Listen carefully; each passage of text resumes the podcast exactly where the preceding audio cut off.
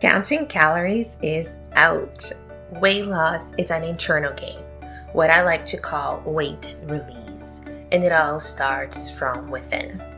You're listening to Confidence from Within, a podcast for women ready to feel good about their bodies, rediscover their confidence, and share their brilliance with the world. I am your host, Juliana Lehman, mind body weight release expert and lifelong health seeker. And I am so pleased to have you here. Let's get started. You're listening to episode number 154 of Confidence from Within podcast. And as always, I am your host, Juliana Lehman. And our topic today is something that I've been asked a few times in interviews or talking to clients. And I thought I would share my perspective here with you, which is why is it so hard for women to put our needs first? And often we go through our entire lives serving others, depleting ourselves until one day, you know, we decide that, oh my gosh, I feel so tired and exhausted and I'm not fulfilled. And then we have so much work to do to course correct. So if that is something that you've experienced and you're curious, what are potentially some reasons why we are often putting other people ahead of ourselves, then here are my thoughts on it. And I also wanted to give you a reframe uh, so that you can start maybe looking at it from a different perspective.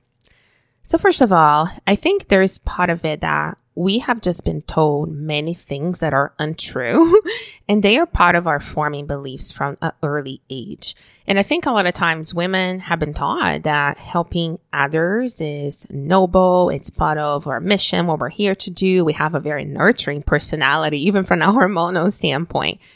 But even though it's not untrue that being helpful and, you know, looking after those that we love is a beautiful thing, but I think what is important and what is missing out of that, let's just say belief system is that you also matter. You also count. It's not just helping everyone else at the perception of our expanse, but it's also the whole concept that as you invest in yourself, not just financially, but I'm talking attention, intention, resources, whatever it is, the more capacity than you have to then share with other people. But if the expectation is that you keep sharing, sharing, sharing, eventually your bucket is going to be empty. And then how do you replenish it to keep sharing? Right? So that belief system is not untrue. I just think it's incomplete. Now, if you do have that belief system growing up and you do believe that helping others is really important, one thing is to be taught how to think, but you still have to act on it, right? Like you still have you know, self responsibility to decide, yes, I'm going to put everybody else's needs ahead of myself. So this is like my reflection looking at myself and my own life. Uh, and then I'm going to share with you what I have discovered and then see if that applies to you as well. But I think for me, the reason why I've prioritized the world ahead of myself, and that was anywhere from a very young age. And of course, it also continued in my corporate years in my career what I would say that I think was happening is that feeling my emotions was not something I was as equipped to do. I've always been somebody very type A personality, go getter, big dreams, big goals, lots of degrees, all of that stuff was really important to me. So being in control felt familiar, comfortable. I had this identity of being very busy because in my head, busy equals success. And I was, I would say I grew up in a country that we value hard work and you struggle to get what you want. So all, as you can see, all these very limiting beliefs and old identities that I had in terms of how hard things have to be. And, you know, if it's painful, it's going to be worth it. All those things were part of my identity.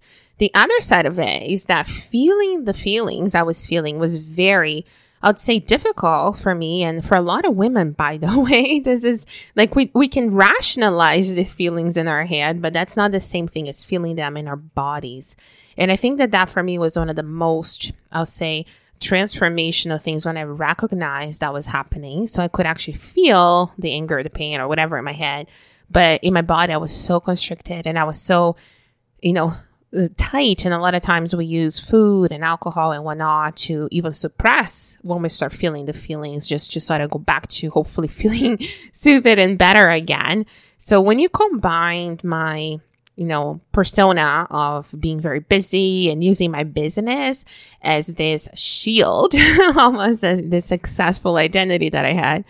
And behind the scenes, what that was protecting me from was really feeling those very painful feelings and emotions and actually dealing with them I believe that's part of the main reason for myself or why I made the choices I made back in the day.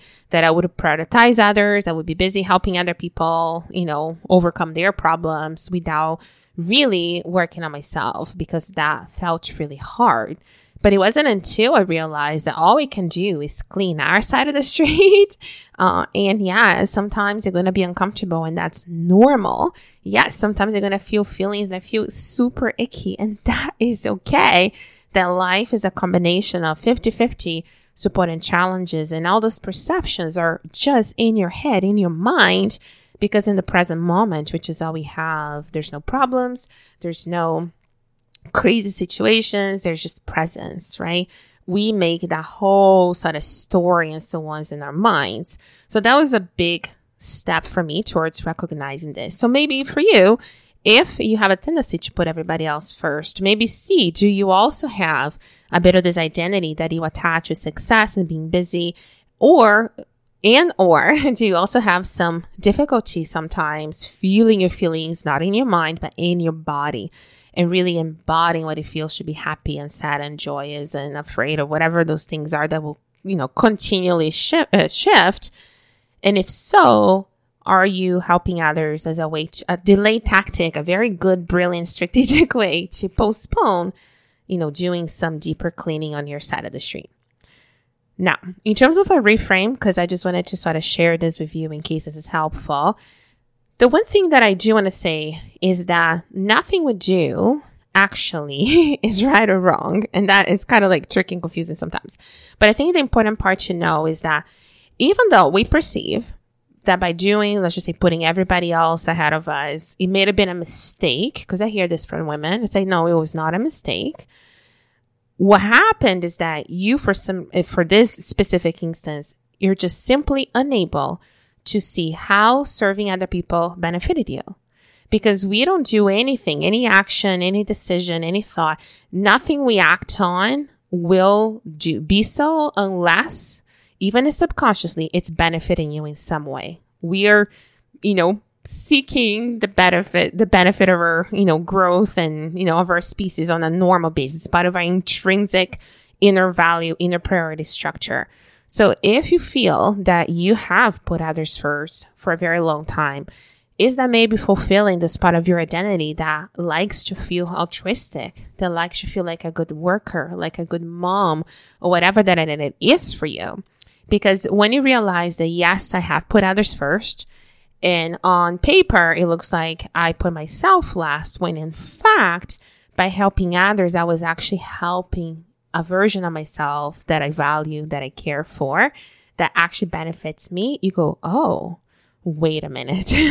yes, I was helping others by helping myself. And I think that is one of the biggest realizations that I've had in my life that no muscle moves without motive. And our motive comes from our inner value structure, inner priorities. And if you value family, there's a high chance you put your family ahead of, every, eh, of your needs. If you value career, like myself, there's a chance you put your career ahead of yourself. So on the surface, it may look like you're putting your needs second, but in reality, you're actually fulfilling yourself through, you know, visually giving to someone else or something else. And that for me was a big aha moment. And I thought, oh, I'm still putting my needs first, just not in the form that I expect, such as relaxation and free time and so on. And, and that for me just kind of calmed the nerves and just made me feel a little bit more comfortable with my choices, even as I looked back. So hopefully these things will help you reframe it, but also give you some food for thought to say what part of your identity is actually you know, related to making these choices so that we can start to dissolve them and get to a more equilibrated way. So when you are given to the world, you're doing with a lot of intention, attention, and clarity. I hope this is helpful and I'll chat with you again next time. Thank you so much for listening to Confidence from Within. If you enjoyed this episode, take a screenshot and tag me on Instagram at naturally.joyous, and I will be sure to tag you back. I would also love for you to leave us a review on iTunes so you can help us support our show. Stay healthy and happy, and until next time.